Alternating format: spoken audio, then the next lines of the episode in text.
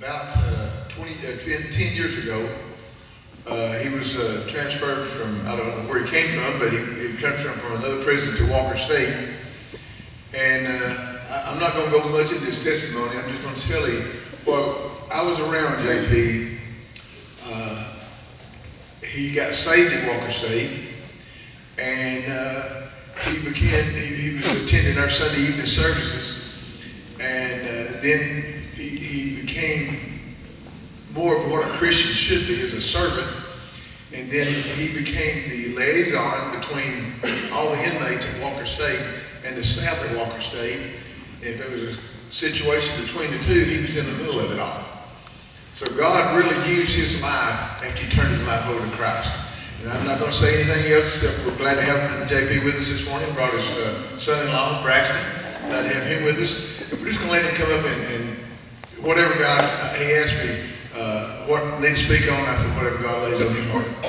And he said, how long? And I said, well, we've got two to three hours, and then, you know, we need to be out here by now. But uh, he said that uh, he just wants to share with you uh, whatever God laid on his heart. Come on, Brother JP.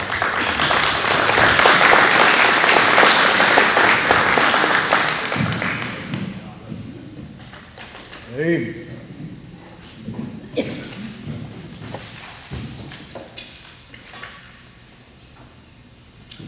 Good morning. Morning. Such a blessing to be here. I thank you for your hospitality. I Thank you for welcoming us with open arms. We just do this a little bit. Um, a few months ago, Brother Harold had contacted me like, we're going to have a breakfast and uh, would you be willing to um, come and speak at the breakfast? I was like, yeah, for sure. So I put it down in my little calendar and I I just, I've watched, waiting for today for, to come and speak with you. So it's a great pleasure to be here and see Brother These guys were a major part of our program at Walker. So I just want to give you a little backdrop in to my life. My name is Jeremy Crater. I grew up in Cartersville, Georgia, about an hour south of here, not far. And I grew up in the rough side of town. I grew up in the poor side of town. I got involved with drugs at the age of 12. I was a full-blown addict by the age of 14. By age 16, I was a full-blown criminal. I would find that revolving door of YDC come open to me. I would find that revolving door of prison life open up to me. I went to prison when I was 20 years old for my first time. I served a four-year sentence. I was released on parole. I was out maybe five or six months. Back in prison again, served five years. I was released from prison, and I would find myself back in prison for my third stay, but this time I, I did some real damage. Um, I did not grow up in a Christian household. I did not grow up a Christian. Like I said, I grew up where drugs and bad behavior was normal. And even awarded to some degree. Um, but I had a loving mother, but she was a single parent trying to raise four young kids. So we were left to the care of our community. And like I said, I wasn't in the best of community. My last time in prison, I committed an armed robbery. I committed an armed robbery. And when I was running from the police from this armed robbery, I went to a childhood friend, friend's house. Been friends since we were 12 years old. And as I was hiding out at her house, the police had got word where I was at, so the task force come to, to search me and my co-defendant out. Well, me and my co-defendant, we seen the police come, and we ran. We ran, we ran to the woods. Well, needless to say, later on that night, we, we got caught. We finally got arrested. I had done taken so many drugs that I was blacked out. And so when they brought me into the county jail, they put me in what's ISO-SEG lockdown, detox. I was there for like six days in a blackout state. When I came to, when I came to, the GBI came and pulled me out of um, ISOSEG and took me into an interview room. I'm like, why in the world is the GBI pulling me out about an armed robbery? You know? Well, they wasn't pulling me out about an armed robbery. They were pulling me out because when the police executed a search for me, when they came into the house, they thought that Holly, my childhood friend, was because they had us considered armed and dangerous, thought she had a weapon. And the police shot and killed Holly that night. Hmm. I would, I would not find this out to the GBI me. Needless to say, this was a heartbreaking uh, moment for me because I, I, don't know why I didn't get hurt, right? I was just trying to fill my drug addiction. Um, sad part, even sadder, is that she left behind two young sons. So as I was sitting there and they t- took me back to ISOSEG, I was thinking, why her? Why didn't you just kill me? And I would fall into a deep, deep state of depression and darkness. And I was uh, sentenced to prison. I went off to prison. Uh, I went to my first prison, which was Diagnostics. After Diagnostics, I went to Dooley State Prison. When I got to Dooley, I was still doing drugs, still chasing. After everything I was chasing on the streets, I just just living in prison. By this time, I was a vet in prison. I'd done done enough time that I knew how to get around easy. Um, my addiction became so bad uh, at the prison that the chaplain of that prison uh, pulled me out of my cell one day and brought me to his office, and he said, uh, Jeremy, got to get you away from this prison. You're either going to hurt somebody, get somebody hurt, or get yourself killed. And I was like, okay. I mean, wh- where are you going to send me? He said, well, they started this program up in North Georgia, in Walker, called Walker Faith and Character-Based Prison. And I was familiar with Faith and Character-Based uh, programming because I had previously done a one-year program at another prison. And I was thinking, this whole prison's a Faith and Character-Based uh, program? He said, yes. It was closer to home for me, so it was a no-brainer.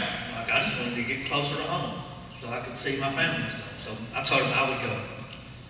Two weeks later, I was on the shipping bus headed to Walker State Prison. I was on the prison bus getting high. Getting high on my way to Walker State Prison. I remember when uh, we pulled up to Walker, uh, I was like, this is a little video prison. Know, I, ain't never really been to a lot of little prisons. I've always been to the bigger ones. And uh, they had a real nice yard out there. Um, and I remember when you go through what's called ID. And I remember going through ID and I heard someone holler my name, JP. JP, is that you? I was like, yeah, that's me.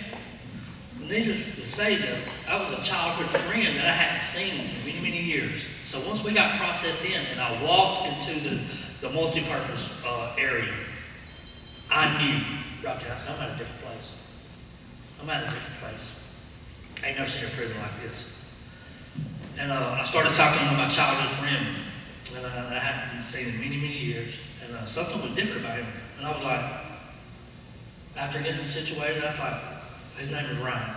I said, Ryan, what's uh, what, what's what's going on with you? What changed changed you? Because I was bad, he was worse.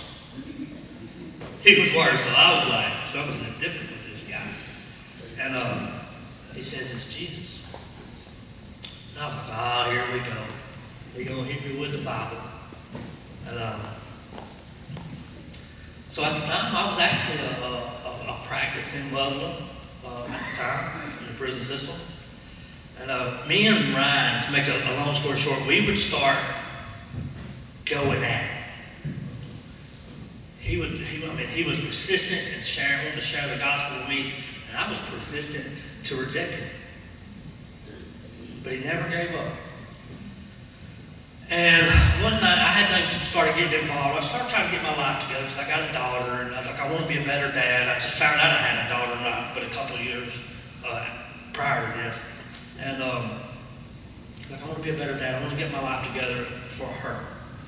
And um, I started getting involved with the program, and I got involved in the leadership. And so Ryan one night, I was uh, laying in my bed, and uh, he come up to my bar, and he said, uh, "We got a new pastor coming tonight to preach." And you know, he said, "Since you're a leader of this program, it would look good if you'd set an example and get involved with some stuff." Like it put me guilt trip on. You know, and uh, I was like, "Okay, I see it. I see your little scheme here." I said, "But I will go." I mean, I love this guy. I, I seen how his life had changed. So we went to this service. Uh, Robby Gallaty was uh, uh, preaching for the first time at, um, at Walker. When when volunteers come into the prison, like it's it's a it's a process. You know, you got to make sure you have all your uh, I's dotted and your T's crossed. Well, he forgot to put his iPad on the memo to be brought into the prison to preach from. So he didn't have his message to preach. So he shared his testimony. And he related it to a key ring. And on his keys, he had five keys, and he related it. I was like, I got a key, I got a key ring that kind of looks like that. And uh, we were sitting there, and he's just started how uh, sharing how God saved him from his addictions and from his past failures, and how he set his life in the right order. And uh, I just remember him talking about Jesus in such a way that I could understand uh, in the grace of Christ. And I didn't get up and do an altar call or nothing like that. I just sat there in my seat. I was like, Christ, if you're this Savior that this guy says he is, if you're this Savior that Ryan says that you are, then save me. Then save me. And it wasn't really be to about, about a week later, I, my heart started opening up to, to listen to guys talk to me about Jesus and who Jesus was. And I started going to church services. It was probably about three or four weeks after I was like, "Uh, I'm a Christian now. I believe in Jesus. I'm a sinner. I can't save myself. I need a Savior. There ain't but one Savior. Amen. For there is only one name under heaven where man shall be saved. Amen. That is the name of Christ. So I surrendered my life to him. Amen. And from that moment forward, I was like, well, I don't know how to be a Christian. I know how to be a criminal. I know how to be a drug dealer. I know how to be an addict, all these things. But I don't know how to be a Christian. So I said, well, I guess I got to learn. So I started getting involved with Christian things in the program. I started going to church. I started being a part of Bible studies, groups that we had together, Kairos, uh, everything that was offered uh, so I could learn more about Christ, more about being a follower of Christ. Amen. Um, so I was released from prison last December, so I've been out of prison now for 13 months. I served 11 years straight. And I was released. Um, so Metanoia Prison Ministries is the mentoring program that is planted into Walker State Prison where mentors are recruited and paired with inmates to do life on life mentorship. To life on life mentorship. At this time when I was in, uh, early in my walk in Christianity, uh, Ryan and a group of guys came and said, you know, you should get you a, a mentor. That's going to help you out. And I just had started working uh, my detail with the counseling staff and the program, and I was really busy, and I was like, uh, I got I don't know if that mentor stuff is for me. I'm pretty hard to, to get along with in certain areas. I don't know, I might mess something up. They said, just, just do it. So a couple weeks later, I was like, okay, I'll do it. I prayed about it, and I, God eased my spirit about it. And they talked to uh, the guy to get me on the list. They got me on the list. I got my first mentor. And me and him met for about a month and a half, maybe two months. And he fell, he fell ill. He, he was in an accident, and he was no longer going to be able to mentor anymore. And that, me, I was like, this is a sign. I don't need a mentor. So, um, I don't need a mentor. I get a mentor, they get hurt. And uh, I remember at this time I started really developing relationships with a lot of, of volunteers and stuff like that because that was a major part of my detail while I was in prison. And um, I was talking with Mark Casson. Mark Casson is the executive director of Metanoia Prison Ministries. Um, and he says, are, are you going to get another mentor? I was like, no, I'm good. Um, I don't want one. And so the guy started coming at me. Was like, don't allow that situation to stop you to think that God closed the door on you to have a mentor. Well, that got me to thinking. A couple of weeks later, I told Mark, I said, yeah, I'll take uh, another mentor. But I said, I got some stipulations with what I want. And if I can't get it, I don't want one. I was just starting to get into my Bible. I was just starting to learn theology and learn things of the Bible. And I was like, I want a pastor. i If you're going to hook me up with someone, hook me up with a pastor. Um, two weeks later, this two week period of time has like become a thing in my life. And um, he called and said, We got you a pastor. That next visiting night, Pastor Calvin Keller came to visit me, and it was an instant connection. This would be the starting point of me growing in maturity in Christ Jesus Amen. was through this relationship. We connected immediately, and I knew, because the spirit recognized spirit, and I knew God had sent me this man to grow me in Christ. He never missed a mentor meeting. He was always encouraging, showing grace and love, and even correction when I needed it. He started teaching me things of the Bible and opening up God's Word to me in a way that I could see the beauty of who God is in redemption and in grace and in love. And I remember talking to him one night and I was like, we was talking about Christian education. This would start my journey through uh, seminary. I said, I'd love to be able to go back get a Christian education. You know, because I, I'm a high school dropout. Got a GED while I was in prison. The sad story, right? And I remember we talked about that, and we didn't even talk again about that same discussion. But about three months later, he said, I told my elders at my church that you had a desire to get a Christian education. And they had prayed and had decided to support you in your education. I was like, wow. So I started my seminary education. I enrolled into a seminary, went through that for about two years, earned an associate's degree in sacred literature. And at this time, Barry Smith, who some of y'all might know Barry, was introduced to our program at Walker. And, um, and he came in and we, uh, we talked, and that's where Miami uh, International Seminary got planted into Walker too as well. Wound up going through seven years of college with that uh, school. Wound up earning um, my BA, my master's, and my doctorates with that school. So, but it started with a man who would come in and visit me twice a month. It started with him.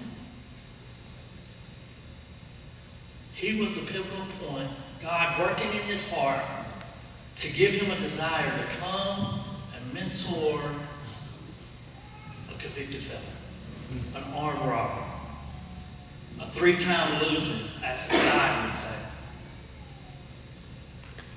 I want to read two things to you real quick. And I want you to ponder this when I go for, as I move forward. This is coming out of Matthew 25, 34 through 40. Listen to this. The king will say to those on his right, Come, you who are blessed by my Father, inherit the kingdom prepared for you from the foundation of the world. For I was hungry and you gave me food. I was thirsty and you gave me drink. I was a stranger and you welcomed me. I was naked and you clothed me. I was sick and you visited me. I was in prison and you came to me. Then the righteous will answered him, saying, Lord, when did we see you hungry and feed you, or thirsty give you drink? And when did we see you a stranger and welcome you, or naked and clothe you? And when did we see you sick or in prison and visit you? And the king will answer them, I say to you, as you did it to one of the least of these, my brothers, you did it to me. Amen. And this is the heart of mentorship. This is the heart of the gospel. This is the heart of seeking the lost for the glory of Christ. Do you not know that Christ will use you to snatch people out of the fire? It's. God will use you in ways. I was with Calvin Keller for over five years mentoring. He was mentoring me, growing me through my education, growing me in my knowledge of the Word, in my application of the Word. And he just loved me. We were friends.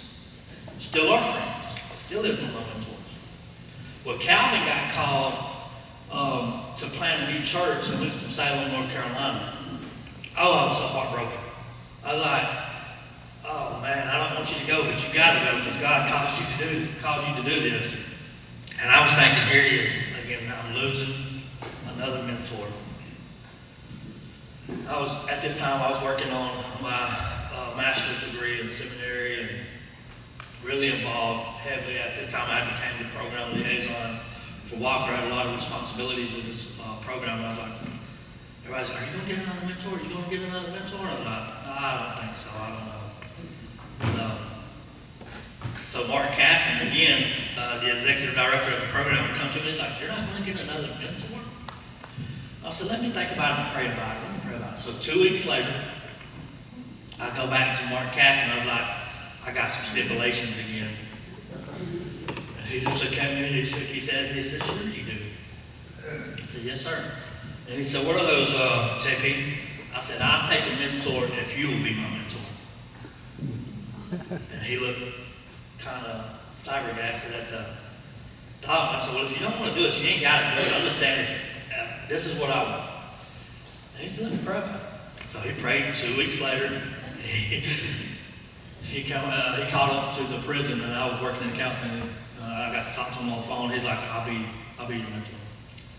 And it was through this relationship that um, he would offer me a job to come work for his ministry when released. It was the same seminary that I went to in prison that I was offered a job to be a program developer for the, for the seminary while I was in prison. I came on board last June as the regional director for Central Georgia for Metanoia Prison Ministries and a program developer for Miami International Seminary. And this past week, I have got my support raised to become a paid employee. Amen. One year out of prison. Started with a man of childhood friend that had a desire to share Christ. Christ saved my life. Christ bringing a man into my life while I was in prison. He had no motive but just to share love of Christ. Developed into a beautiful relationship. We talk all the time. Never underestimate the power of Christ in you. Amen. He has saved you for a specific reason. He has a plan for your life. There's no greater plan than the Great Commission to go and to share the good news, and to disciple men, to evangelize men. Amen. That relationship changed my life.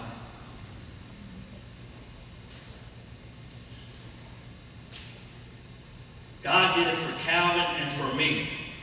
God is no respecter of persons, and God will do it for you right. and some man sitting in that prison thinking that there's no hope for him.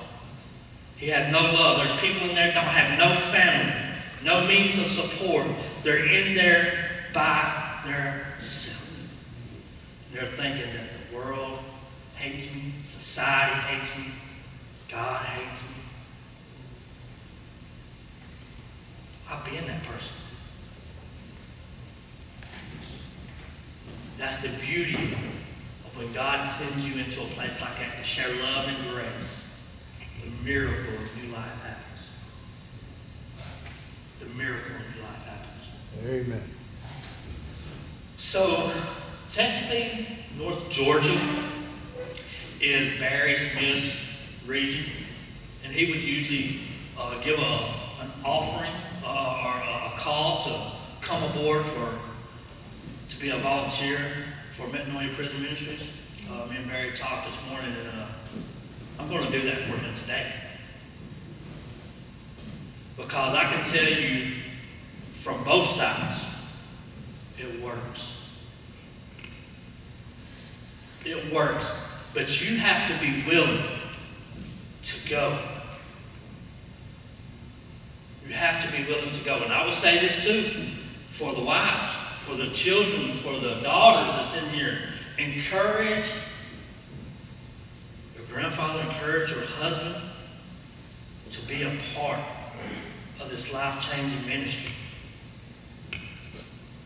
Because when we stand before the throne,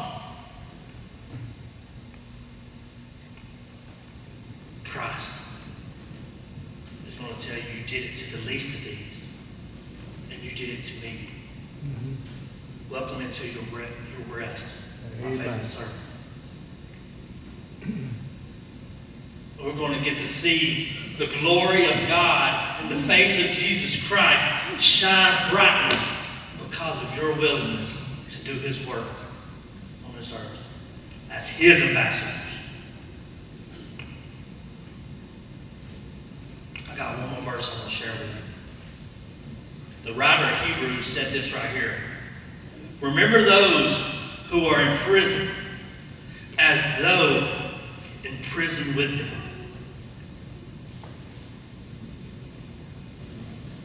Remember those in prison as though in prison with them. This can be mind-boggling to someone that don't know anything about the prison life. It's very structured. It's very. There's no freedom. Your freedom is stripped from you. Your identity is stripped from you. You're no longer even known as JP or Jeremy Preston. You're known as 870-887. Bunk, North Building, 65. The Walker's not like that. Walker's not like that at all. When you walk into Walker, you know, hey, this is JP. This is such and such. And this is such and such. He's a Christian. See, because my identity is in Christ. Your identity is in Christ.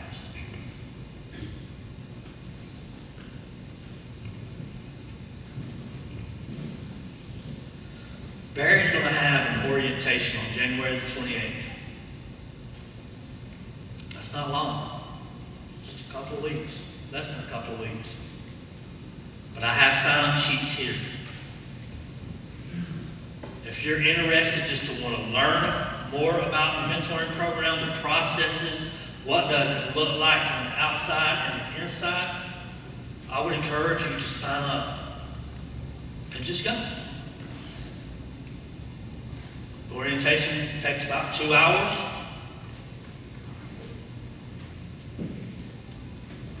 Any questions or concerns that you have, you'll be there to answer. But you must be willing to go. It's easy. I've learned now that as a Christian, uh, recently got married. Uh, got married this past September. Uh, my childhood sweetheart. We were teenage sweethearts, and our lives led us down different paths. Obviously, mine the wrong path. Obviously, hers a little better path. She, since been 20 years in prison. But God brought us back together. And God is teaching me each and every day that I must go. I must go to the extremes for my wife, my family. I must go to the extremes to the glory of Christ. And wherever He sends me, I go. Amen. He sent me here, I come. Amen. He sends me tomorrow to preach. I'm going to preach. And I know that everybody can't do everything. And a lot of times we think, well, I got this situation going on, and I got that situation going on. Do you not know that we serve the solving problem Savior? And that there's always solutions to each and every problem. So don't think that anything hinders you from getting involved in this mentorship. So again, I encourage you to go to one of the least of these, because when you do it to them, you're doing it to Jesus Christ. Amen. Thank you for letting me share. Amen.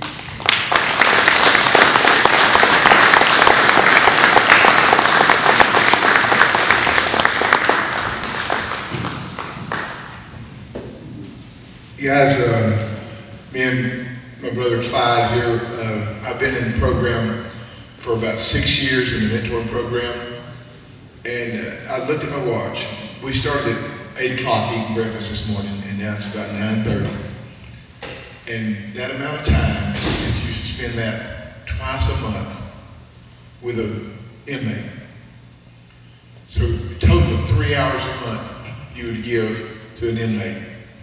We have over 90 men on the list waiting for mentors, waiting for Christian men to come in and just be a friend.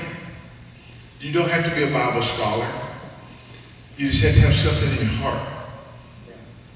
You have to have a desire to serve. And I can tell you the trips that I've taken to Walker State. Can't tell you that. Because it, it's, it just it goes by like just like this. Just a second. Because you're doing something that God wants us to do. Just like what he said in the scripture. I was in prison and you come to visit me. We need men. And it, it- you know, if you get into it, you don't like it, that's okay. You might get in there and you don't, I call it jihad with the inmate. Then you can ask for another inmate. You're not, you're not locked in on anything. It's just you have to have the desire in your heart. These guys are looking for men. 85% of the men at Walker State did not have father images in their life as they grew up. Thus, they grew up with the, in the street. And most of the time, as JP can recognize, if you grow up with the street, you're probably going to end up in jail. So I ask you, you might not want to talk about it this morning, you might not want to sign up the sheet this morning, but if you have any desire that you want to do this, please come and see me, and we'll get you in the right direction. That meeting that he's talking about is next Saturday morning, and it's at, on Frazier Avenue, if you want to go to that, just to go to see what it's about. It's, it lasts for about three hours, I think it's eight thirty to eleven thirty. So, you know, if you want to go to that, just to see what, what's going on. You know, you don't have, you're not joining up. You're just listening and listening to see what they tell you about the responsibilities you have to go through and you have to be to get into the prison system. But I encourage you to do that. I'm so thankful that I got to hear my brother this morning. The second time I heard him speak, he spoke about six months ago, I guess, I hear in Fort Oglethorpe. And, uh, but I, I'm so glad that you got to hear what we see going on at Walker State. Uh, guys, you don't throw men's lives away. You have to lift them up. You have to give them something that they get out of bed for every morning. Amen. You got to give them Christ. But most of all, you got to give them L O V You got to give them God's love. It's all they ask for. And I guarantee you, God will reward you in your heart if you just give them that, that little bit of time, three hours a month.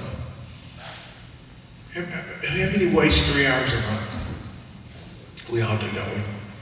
So think about it, pray about it. And, he said something I didn't really realize, didn't think about it. But you ladies, you daughters, about your husband, your brothers, any man that can go in down there and, and, and, and be a mentor. Pray to encourage, pray God to encourage them to do it. Because we need guys, 90 men are waiting for a Christian man just to come in and, and be someone they can talk to and they can share. Baby, I thank you